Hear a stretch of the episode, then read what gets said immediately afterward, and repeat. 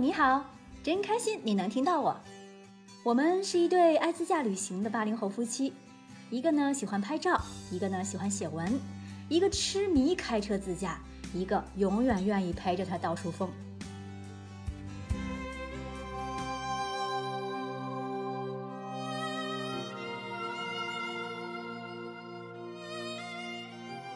西藏是一个信仰之地，大大小小的寺庙就多达几千座。这其中就有西藏最古老的寺庙大昭寺，黄教规模最大的寺庙哲蚌寺，日喀则最大的寺庙扎什伦布寺，还有我们耳熟能详的托林寺、白居寺、资珠寺等等。但有这么一座寺庙，从规模上来讲，与前面提到的每一座寺庙都有着天壤之别。但是它同样值得拜访，并且非常值得。它就是日托寺，一座坐落在羊卓雍措湖心岛上，只有一位僧人的寺庙。很多旅行团都会有从拉萨出发到羊湖和纳木错的一日游的路线。如果说旅行也有鄙视链的话，那我必须要得意一下了，因为这次看到的羊湖比第一次去的游客路线要绝美若干倍。有时候语言的力量真的不能满足视觉的冲击力，可以到西瓜视频搜索“行走的盘子哥”，或者微信加我好友留言“喜马拉雅”，二维码放在下方的详情里了，来看我们整个行程的视频纪录片吧。目前已经做到珠峰大本营那一集了，那这集我还是先口述一下看到的羊湖日托寺美丽的样子吧。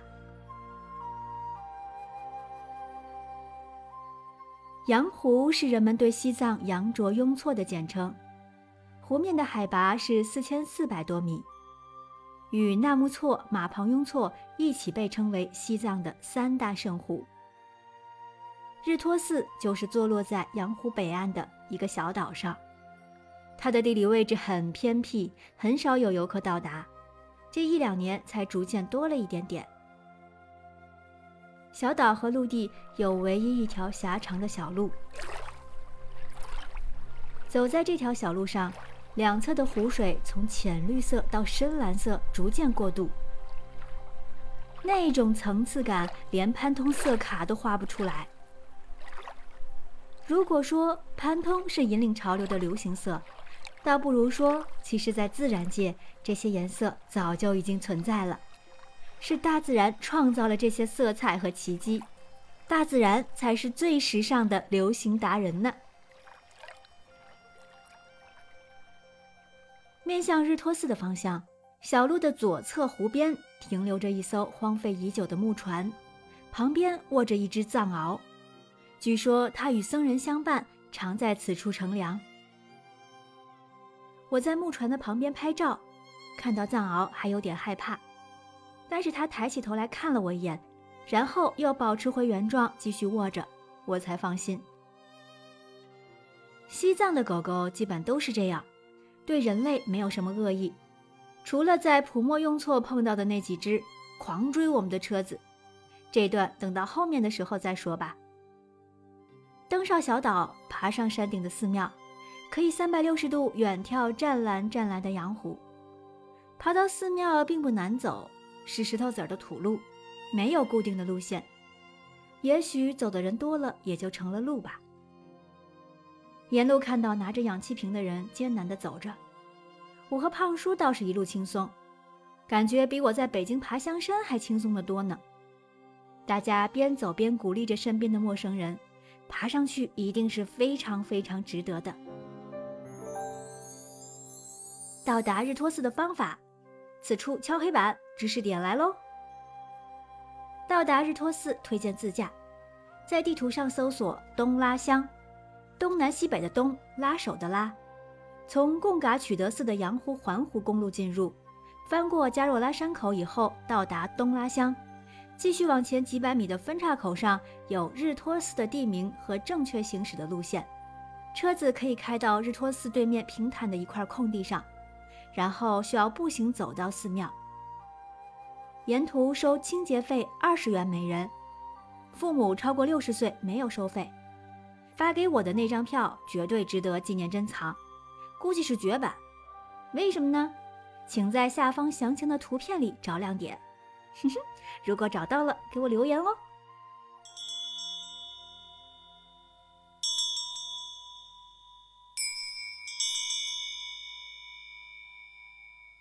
爬到山顶，到达寺庙，放飞无人机。哦，原来这是一座水滴状的小岛。寺庙红黄配色，一世独立于碧绿的羊卓雍措之中。四面环湖，风景壮美，让人瞬间感到心旷神怡、海阔天空。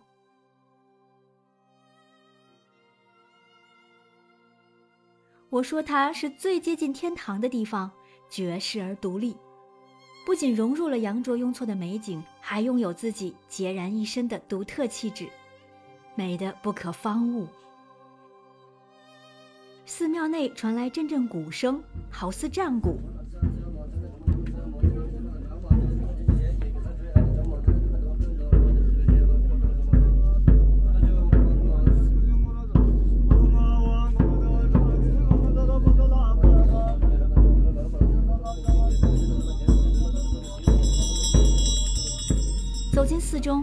到一位穿着红色僧袍的僧人在这里诵经、打坐、敲鼓，我大气儿都不敢出。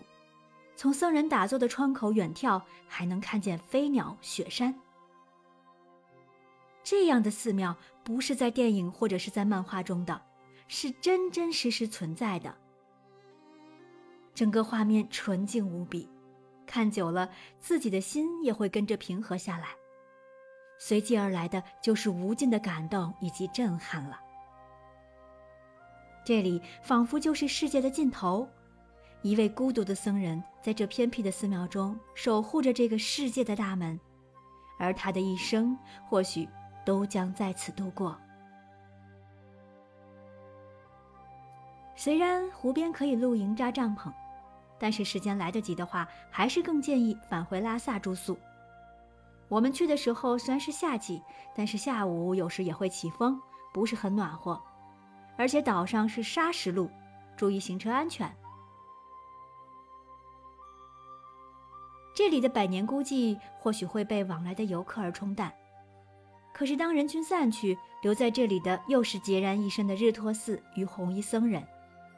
如果有时间，就去看看他吧，看大雪在眼中融化，看岁月。在湖面消散。离开美丽的日托寺，迎着日落一路向西，途经浪卡子县日喀则。爸妈也在日喀则乘火车返京，因为后面的路途太过颠簸，海拔也越来越高。事实证明，之后的阿里之路真的是眼睛在天堂，身体在地狱的极致体现。有的人可能会说。何必呢？值得吗？可能这是一个仁者见仁，智者见智的哲学问题吧。值不值得，只有自己知道。所谓身体下地狱，是那种经历风雨才见彩虹的成就感；所谓眼睛上天堂，是那种每天享受美景盛宴的满足感。人是会审美的动物，不管别人怎么想，我已经把西藏从最初望而却步的向往。